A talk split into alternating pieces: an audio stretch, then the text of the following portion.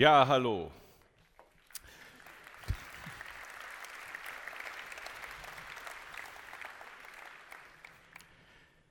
Ich habe heute Morgen wieder eine Geschichte, aber dieses Mal ist es nicht so schlimm wie die Scheußkot-Geschichte oder die Nackt im Flur-Geschichte gestern Abend. Diese Geschichte ist ähm, schöner und ähm, also schöner als Lütt nackt im Flur.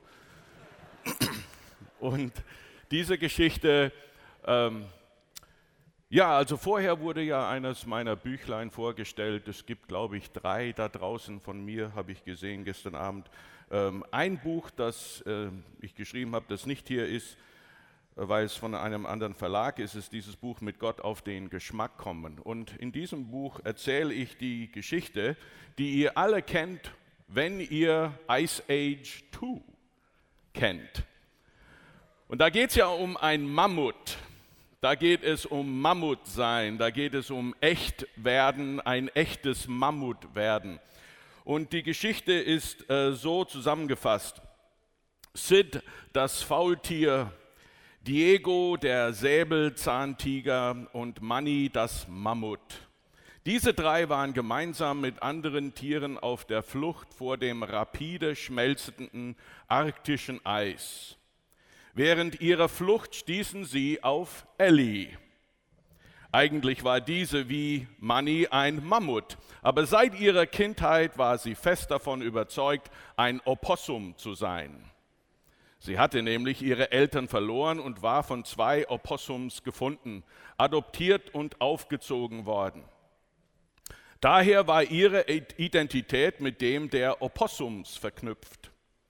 Sie hatte gelernt, wie ein Opossum zu fressen, zu liegen, zu laufen und sogar von Bäumen zu hängen, wie Opossums das manchmal tun. Ellie war überzeugt, sie war ein Opossum. Zumindest so lange, bis sie Manny begegnete. Manny versuchte Ellie von ihrer wahren Identität zu überzeugen. Diese weigerte sich jedoch, ihm zu glauben. Manny tat alles, um ihr die Wahrheit bewusst zu machen. Er stapfte einen Fußabdruck in den matschigen Boden und verglich seinen Abdruck mit dem ihren. Auf diese Weise wollte er beweisen, dass Ellie von der gleichen Art wie, war wie er. Ellie sah das anders. Sie argumentierte, dass die Ähnlichkeit ihrer Fußabdrücke vielmehr ein Hinweis dafür sei, dass Manny ein halbes Opossum sei. Manny war so frustriert, aber er war auch besonders motiviert, weil er sich in Ellie verliebt hatte. Er wollte unbedingt, dass sie ihre wahre Identität erkannte. Sie war ein Mammut. Durch das Abenteuer, das Ellie gemeinsam mit den anderen Tieren erlebte und durch den Kontakt zu Manny erkannte sie letztlich doch, dass sie ein Mammut war. Am Ende eines Tages stapfte sie in den Matsch, verglich ihren Abdruck mit dem von Manny und sah den Beweis aus einer neuen Perspektive. Ich bin heute Morgen als Opossum aufgewacht und jetzt bin ich ein Mammut. Also die Sache ist so, Christ werden ist Identität wechseln. Das heißt, Christ werden bedeutet, man fängt an, verstehen zu müssen, was es bedeutet, Gottes Mammut zu sein und nicht ein Opossum. Aber Christleben, das christliche Leben, das besteht daraus, dass wir weniger und weniger wie Opossums leben und mehr und mehr wie Mammut leben, wie die wahre neue Identität. Und darum geht es heute Morgen. Wir haben gerade den Text von Römer Kapitel 6 schön gehört. Und da stellt ja der Apostel Paulus eine Frage an uns in den ersten zwei Versen, die gelesen wurden. Welchen Schluss schreibt er, ziehen wir nun daraus, sollen wir weiterhin sündigen, damit sich die Gnade in vollem Maß auswirkt? Oder anders gefragt, sollen wir weiterhin in den Keller gehen und Scheußkot essen, weil wir wissen, dass jedes Mal, wenn wir das tun, wird uns Gnade dort unten sowieso begegnen. Niemals, sagt Paulus, wir sind doch, was die Sünde betrifft, gestorben. Wie können wir da noch länger mit der Sünde leben? Wie können wir da noch länger mit der Sünde leben?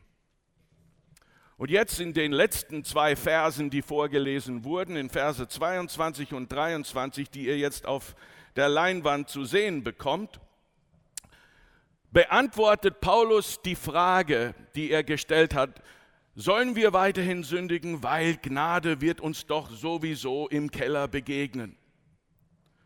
Und er antwortet so, erstens mal, nein, Nein, wir haben nämlich die Machtherrschaft gewechselt.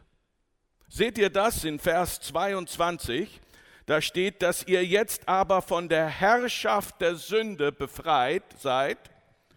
Da Herrschaft, die Sünde hatte Herrschaft über euer Leben. Und dann die letzten Worte in Vers 23. Das ewige Leben in Jesus Christus, unseren Herrn. Sünde war unser Herr. Wir taten, was Sünde wollte, wir tun.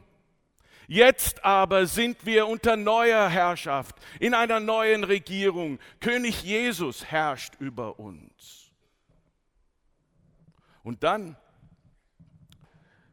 legt Paulus das aus weiterhin in diesen Versen 22 und 23, indem er antwortet, Gnade Gnade eigentlich produziert in uns das Entgegengesetzte von Sünde. Und so beschreibt er es. Sieht er das fett gedruckt? Ich glaube zumindest ist es fett gedruckt. Ein immer heiliger werdendes Leben oder was da steht, geheiligtes Leben. Ein geheiligtes Leben. Er bezeichnet also das, was Gnade produziert in uns, als heiliges oder immer heiliger werdendes Leben. Und zweitens beschreibt er das dann auch in Vers 22, ihr seht das auch fett gedruckt, als das ewige Leben.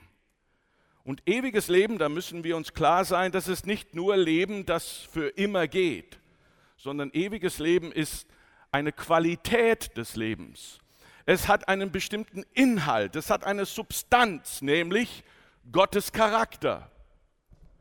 Und so beschreibt er es dann, ihr seht das am Ende von Vers 23, wo er sagt, ist das ewige Leben in Jesus Christus. Jesus Christus ist das ewige Leben.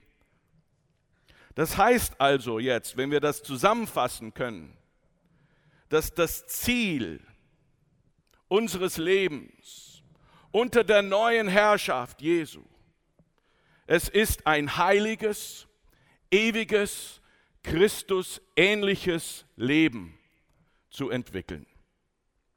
Das produziert die Gnade in uns.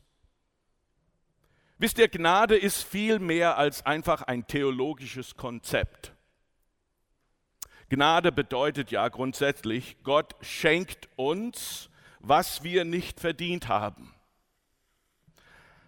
Aber Gnade ist mehr als einfach dieses Konzept oder Theologie.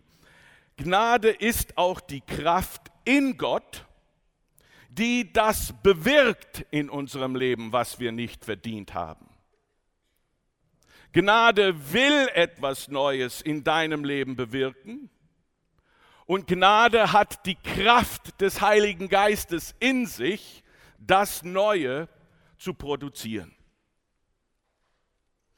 Gnade ist also etwas Dynamisches. Wenn Gnade durch die Herrschaft Jesus in dein Leben eindringt, dann bewirkt es etwas. Es ist explosiv. Es bewirkt das Heilige, Ewige, Christus ähnliche in dir.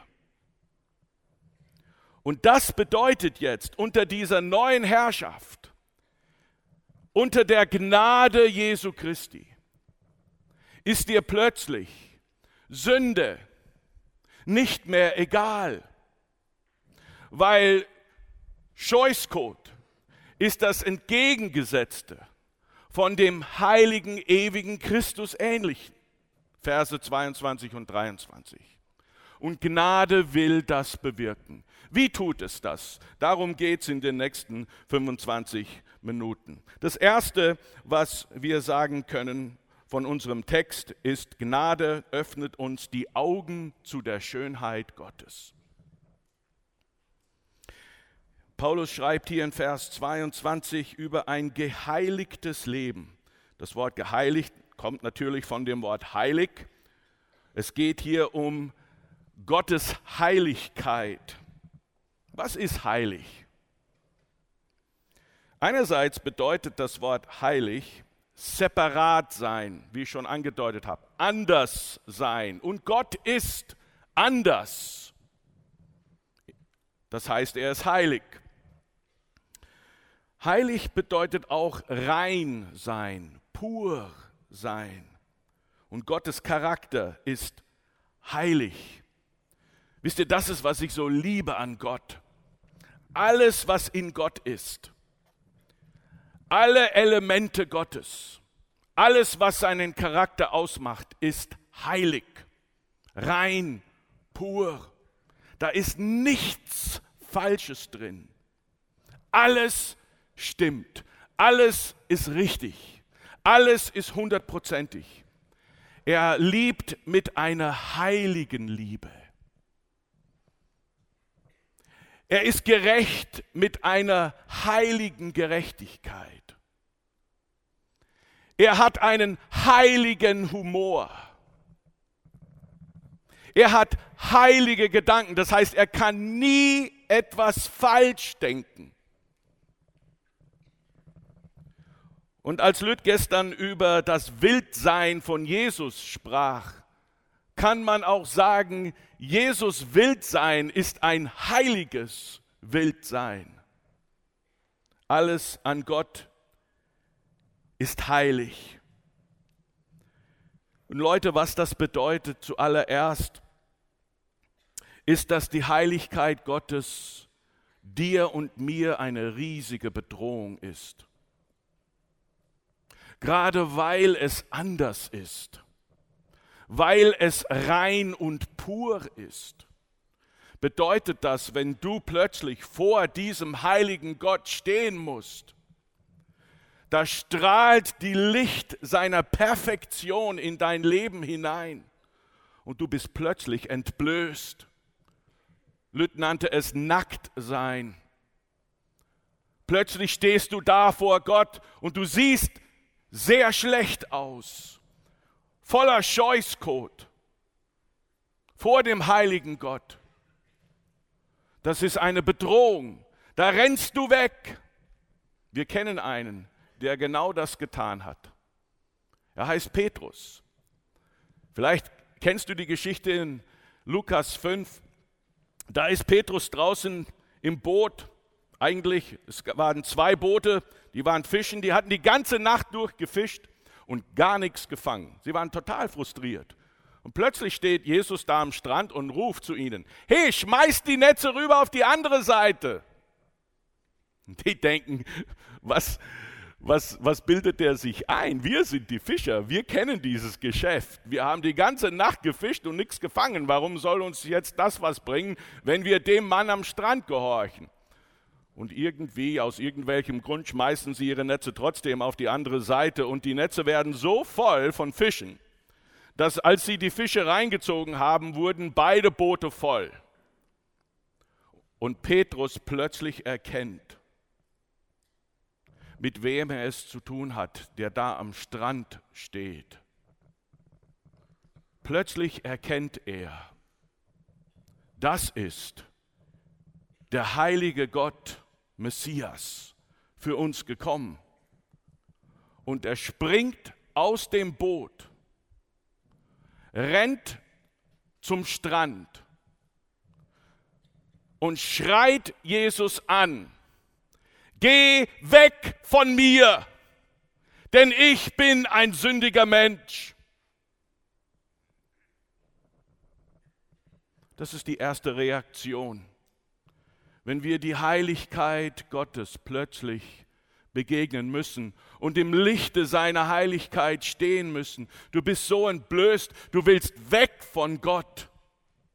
Und wir, wir machen das, wir alle machen das. Das ist genau, was der Atheist macht. Er fühlt sich vor so einem Gott entblößt. Äh, er hat so eine Angst, vor so, dass so ein Gott existiert, dass er einfach lieber sagt, nee, der existiert nicht, als sich zu verändern und sein Herz zu öffnen und zugeben zu müssen, es gibt einen Gott und ich vor ihm habe keine Chance. Oder Gott einfach zu ignorieren, zu sagen, ja, okay, es gibt einen Gott und vielleicht sogar religiös sein. Wie Lütt gestern angedeutet hat, man kann religiös sein, um Gott einfach im Abstand zu halten. Dass er mir nicht wehtut, dass er mir, von mir nichts fördert, fordert, wie zum Beispiel, dass er mich verändern will mit Hammer und Meisel, weil das tut weh. Zuerst ist die Heiligkeit Gottes uns eine Bedrohung.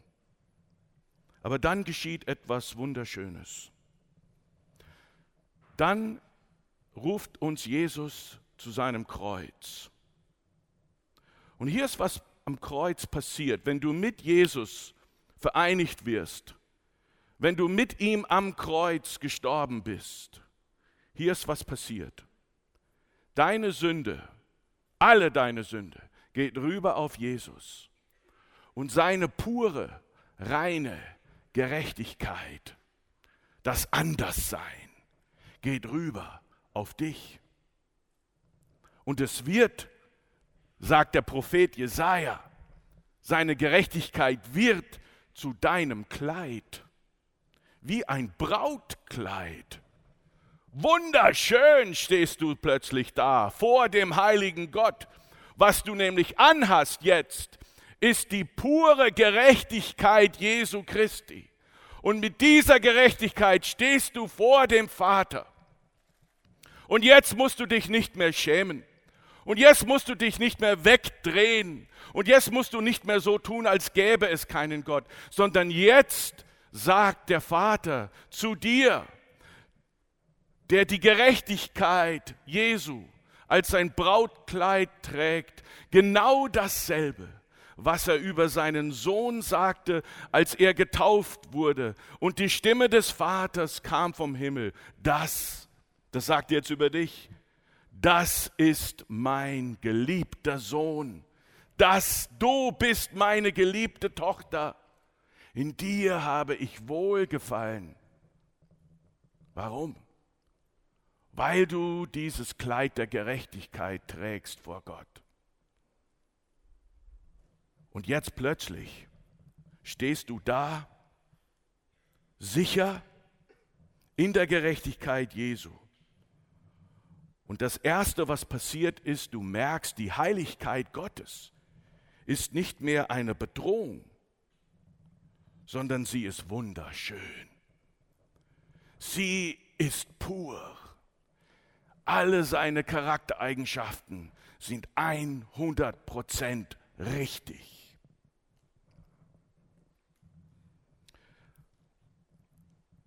Das andere, was wir über die Heiligkeit Gottes sagen müssen, ist, dass Gott in seiner Heiligkeit wollte dann seine Heiligkeit auch schriftlich uns zum Ausdruck bringen. Und deshalb offenbarte er sich in schriftlicher Form das Wort Gottes.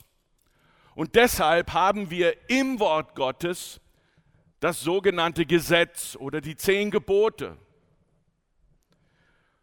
Das Gesetz oder die zehn Gebote oder Prinzipien und Regeln, die wir haben in der Bibel, Die sind nicht ganz einfach ein, ein Code für Moralität, die sich Gott irgendwann mal an einem schlechten Tag ausgedacht hatte, wo er sagte, ja, ich muss doch irgendwie all diese jungen Menschen so in Grenzen halten, ne? dass, sie, dass sie jetzt brav bleiben. Und deshalb erfinde ich jetzt ein paar Regeln. Es wird natürlich ihre Freude zerstören. Die können nicht Sex mit allen möglichen Leuten haben, wie sie wollen. Und die können auch einfach nicht immer, immer lügen und sagen, was sie wollen und so weiter. Ähm, äh, das verdirbt ihnen natürlich den Spaß, aber hey, so muss es sein. Aber so war es gar nicht. Die Gebote, das Gesetz, das wir haben in der Schrift, ist nichts anderes als der schriftliche Ausdruck dieser Schönheit Gottes. Und deswegen kam Jesus und sagte, ich bin nicht gekommen, um das Gesetz abzuschaffen, sondern um das Gesetz zu erfüllen. Und deswegen hat er auch das Gesetz gelehrt, gerade weil er uns die Heiligkeit Gottes beibringen will. Und das andere, was wir jetzt merken, ist, dass die Heiligkeit Gottes dein wahres Ich ist. Wenn du diese Heiligkeit anschaust, siehst du, sie ist wunderschön. Du siehst sie schriftlich ausgedrückt in der Heiligen Schrift, die Bibel. Und du siehst und merkst plötzlich, das ist das Ziel des Lebens. So heilig zu werden, das ist das wahre Ich. Da bin ich total authentisch, wenn ich sowas erreichen kann. Dann bin ich echt Mammut für Gott, wenn ich so werde. Das ist, was Gnade tut. Diese Entwicklung in deinem Leben. Vielleicht spürst du das jetzt gerade, wie, wie Gott in dir eine ganz neue Aussicht oder Ausblick auf die Heiligkeit gibt. Dass es nicht etwas ist, das dich bedrohen muss, sondern dass es eigentlich das ist, was das Wunderschönste im ganzen Universum ist, die Heiligkeit Gottes. Und deshalb das Allerschönste, was du werden kannst. Und Gott will, dass du wirst. Und das bringt mich zum zweiten Punkt, den wir aus unserem Text nehmen können. Und zwar nicht nur öffnet die Gnade uns die Augen zu der Schönheit Gottes, die Gnade entwickelt in uns auch eine heilige Leidenschaft. Wenn wir anfangen, die Heiligkeit Gottes zu lieben, dann fangen wir auch an zu lieben, was Gott liebt. Und wenn wir anfangen zu lieben, was Gott liebt, dann fangen wir auch an zu hassen, was Gott hasst. Das heißt, Gott liebt Wahrheit. Und wenn du anfängst, heiliger zu werden und zu hassen, was Gott hasst und zu lieben, was Gott liebt, dann fängt das, dann, dann bedeutet das für dich, du fängst an zu hassen alles, was unwahr ist. Du fängst an zu hassen, was Lüge ist. Du fängst an zu hassen, dass du selbst lügst. Du fängst an zu hassen, äh, wenn Leute getäuscht werden. Du, du selbst hast es, andere zu täuschen. Du hast es, wenn die Medien uns täuschen. Du, du, du hast es, wenn Leute verführt werden, wenn sie die Wahrheit nicht mitkriegen können. Du fängst an, Untreue zu hassen. Du hast es selbst, untreu zu sein. Und du fängst an zu lieben, was das entgegengesetzte ist. Du liebst alles, was wahr ist. Du liebst Treue. Du liebst Treue zwischen Freunden. Du liebst Treue in der Ehe. Du liebst es selbst, treu zu sein.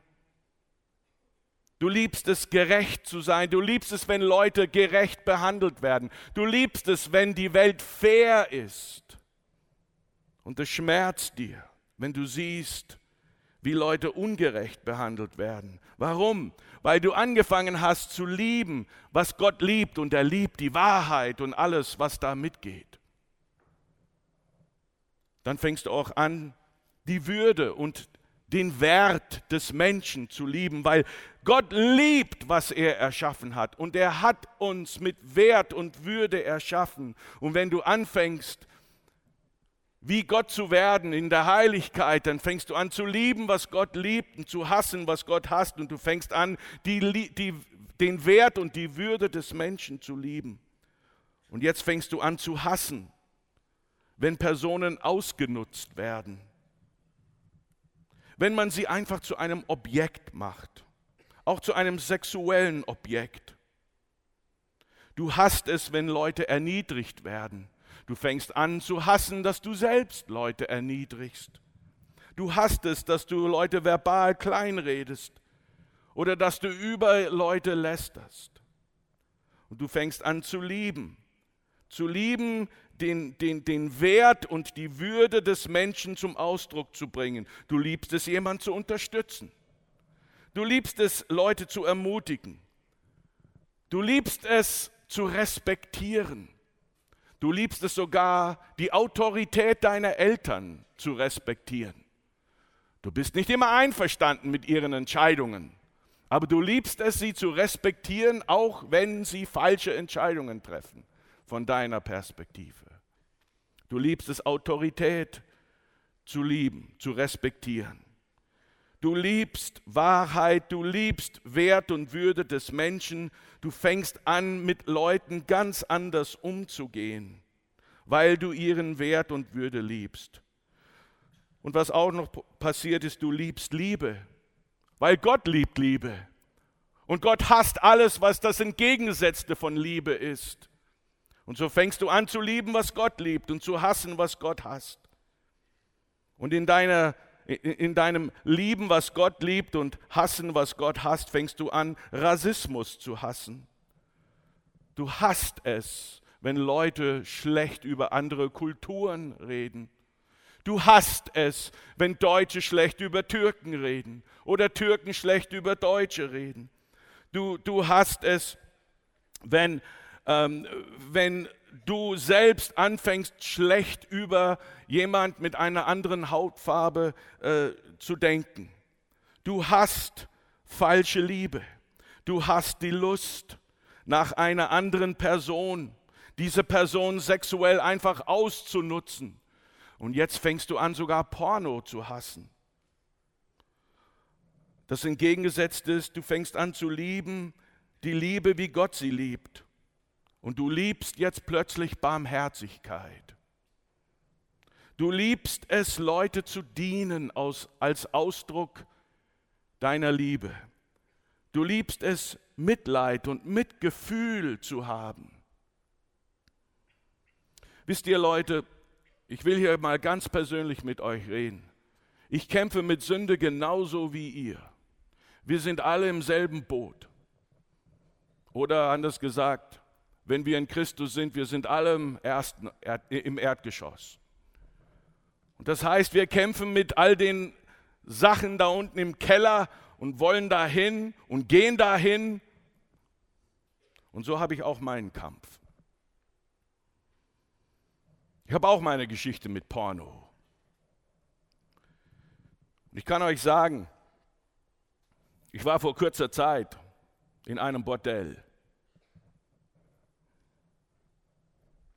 Aber anders, als du gerade denkst. Ich hoffe. Aber vor 30 Jahren, vor 20 Jahren, da war das noch anders in meinem Leben. Da war der Hass für das Entgegengesetzte von Liebe nicht so weit, wie er jetzt ist. Und ich kann euch nur sagen, ich hatte dieselben Kämpfe wie alle Männer wenn ich eine Prostituierte sehe oder sah, einen kurzen Rock, boah, die Beine. Wenn ich über die, eine, eine Frau nachdachte als nackt, boah, da springen schon, sprangen schon die Hormonen in mir hoch. Wenn ich, genauso wie Männer, wir sind ja so visuell, wenn ich anfange, die Kurven an der Frau zu bemerken, wenn ich merke, die Frau, die zeigt ein bisschen was von ihrer Brust. Da springen die Hormonen hoch. Und ich kann euch nur sagen, oder sprangen die Hormonen hoch.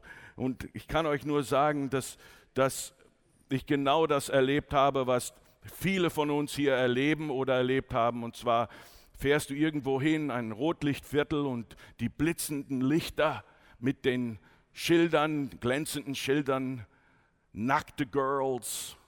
Wow, das tut was.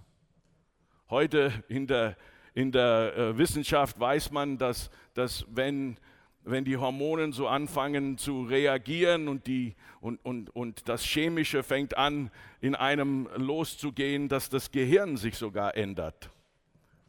Und so war es auch mit mir.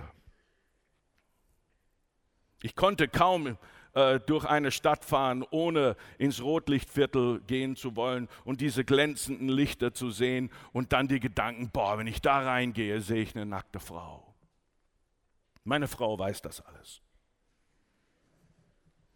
Aber Gott hat mein Herz über Zeit verändert und hat mir auch gezeigt, dass diese Frauen, ja, viele von ihnen, die machen das nur, weil sie Geld wollen, nicht weil sie mich wollen. Die ziehen sich aus, nur weil sie äh, was verdienen wollen, nicht weil sie mich irgendwie begehren. Und mehr und mehr sah ich die, die, die Lüge in dem Ganzen. Auch was Porno angeht, so viel Lüge in Porno ist drin. Und dann habe ich gehört, dass eigentlich viele von diesen Frauen das gar nicht tun wollen.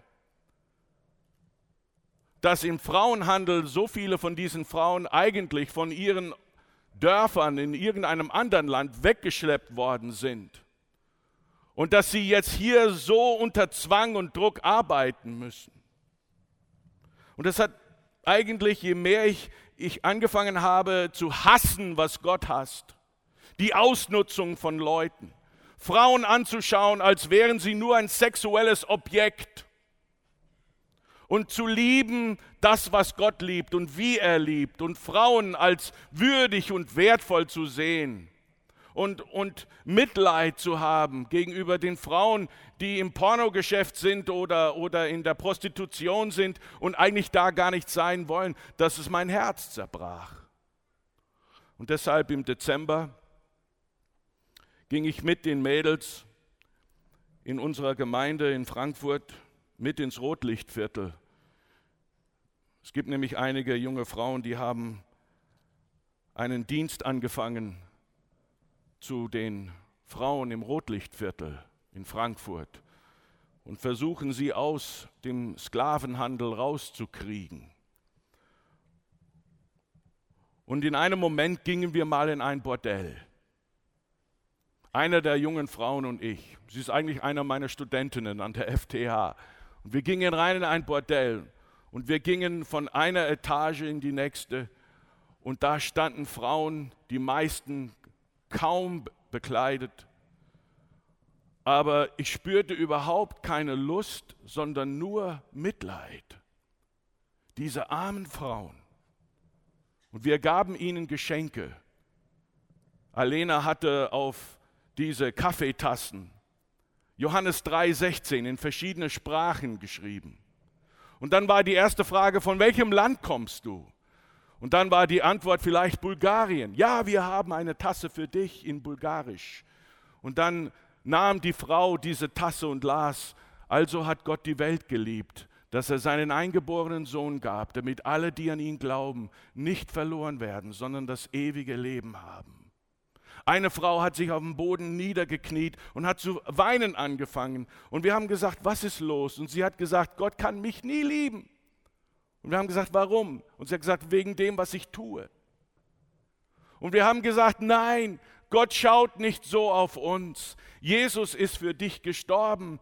Er hat alles auf sich genommen, damit der Weg für dich auch frei ist in eine Beziehung zu Gott. Aber das war jetzt ganz anders als vielleicht vor 20 Jahren wäre ich in ein Bordell gegangen. Weil ich über die Jahre auch lernen musste, wie wir alle lernen müssen.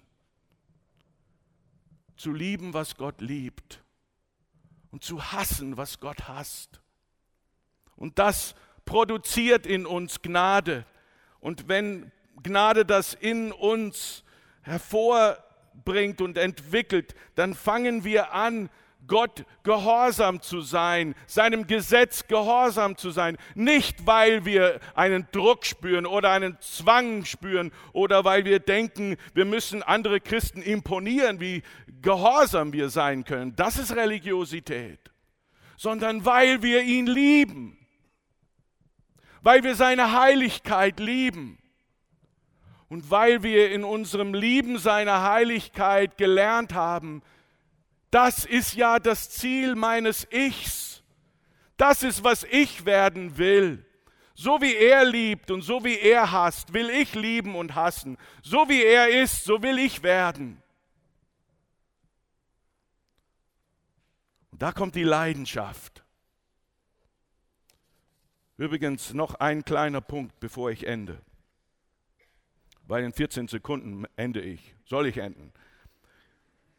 Gnade vergibt uns, wenn wir unheilig handeln. Ich will das, ich will das heute in diesem Kontext auch noch ganz klar ausdrücken, Leute. Weil es ist so, die Geschichte des Kellers und Erdgeschoss und erster Stock. Du bist von der Macht, wenn du im Erdgeschoss bist, bist du von der Macht der Sünde befreit aber du bist nicht von der Gegenwart der Sünde befreit. Und Sünde bleibt dir auf den Fersen.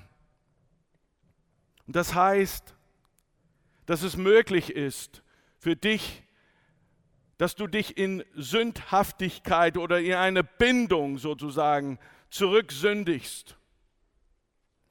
Besonders wenn du die Erinnerung hast, was das für ein angenehmes Gefühl war. Vielleicht das Gefühl des Rausches durch zu viel Alkohol. Oder das Gefühl der, des High-Seins und, und Befriedigung durch den Orgasmus. Oder, oder das Gefühl deiner Selbsterhöhung, weil du kritisch und erniedrigend über jemand anders denkst. Und wegen diesem guten Gefühl ist es möglich, dass du diese alten Muster wieder aufbaust in deinem Leben. Und es ist deshalb möglich, dass was du brauchst, um zu lernen, zu lieben, was Gott liebt und zu hassen, was Gott hasst, dass du ein diszipliniertes Programm brauchst für Entzug. Es ist auch möglich, dass du bis zu deinem Lebensende mit einer bestimmten Sünde zu kämpfen haben wirst. Es ist möglich, dass du homosexuelle Gefühle hast. Und du, du versuchst so, so gut du kannst, du betest so viel du kannst, dass diese Gefühle weggehen, du kriegst sie einfach nicht weg. Es ist möglich, dass Gott dich auf den Knien behalten will bis zu deinem Lebensende, indem du immer wieder mit diesen homosexuellen Gefühlen zu kämpfen hast. Das heißt nicht, dass du kein Christ sein kannst. Das heißt nicht, dass, dass du nicht im Willen Gottes bist. Es heißt ganz einfach, dass das dein Kampf ist bis ans Lebensende. Vielleicht wird es Pornografie sein. Ich habe gerade gelesen, ein ganz, ganz berühmter Missionar, der eine ganze Missionsorganisation angefangen hat und heute 80 Jahre alt ist, hat gerade vor kurzer Zeit bekannt gegeben, dass er mit 80 Jahren noch immer Probleme mit Pornografie hat. Und wir kämpfen wir kämpfen bis ans Ende des Lebens. Aber wir sind immer frei. Wir sind immer frei, jedes Mal, wenn wir einen Kampf verloren haben, das Kreuz Jesu, an das wir uns geklebt haben, indem wir zur Sünde gestorben sind, das Kreuz Jesu vor dem Vater hochzuheben und zu sagen, Vater, wieder habe ich gegen dich gesündigt aber dein Sohn hat für diese Sünde, die ich gerade begangen habe, alles bezahlt. Und ich danke dir für die Vergebung und mach jetzt weiter. Gib mir deine Gnade, gib mir mehr Gnade, damit ich lerne zu lieben, was du liebst und zu hassen, was du hast. Und dann machst du weiter. Und dann machst du weiter. Und irgendwann, letzter Punkt, verändert dich die Gnade in das Image Jesu. Wann? Wann, wann kommst du am Ziel an? Es gibt einen wunderbaren Vers. 1. Johannes 3, Vers 2. Im Deutschen haben wir nicht ganz das Wortspiel der ursprünglichen Sprache mitbekommen, also sage ich es einfach in meinen eigenen Worten. Da schreibt Johannes, 1. Johannes 3, Vers 2, liebe Kinder, es ist noch nicht erschienen, was wir sein werden. Aber wenn er erscheint, werden wir wie ihn sein. Werden wir am Ziel angekommen sein? Werden wir komplett, perfekt, hundertprozentig heilig sein? Und deshalb, Leute, es lohnt sich nicht in der Zwischenzeit zu sündigen, weil man immer sagen kann, ja, er wird sowieso Gnade haben. Weil darum geht es doch gar nicht. Gnade will dich in ein neues Wesen produzieren, hat auch die Kraft, es zu tun. Was ist das neue Wesen? Ja, dass du aufhörst, als Mammut wie ein Opossum zu leben. Und dass du ein vollkräftiges Opossum für äh, Mammut für Gott wirst. Das heißt, dass dein Leben ist der gleiche Abdruck wie der des heiligen Gottes. Das ist das Ziel. Gott gebe uns, gebe uns die Leidenschaft, an das Ziel zu rennen. Amen.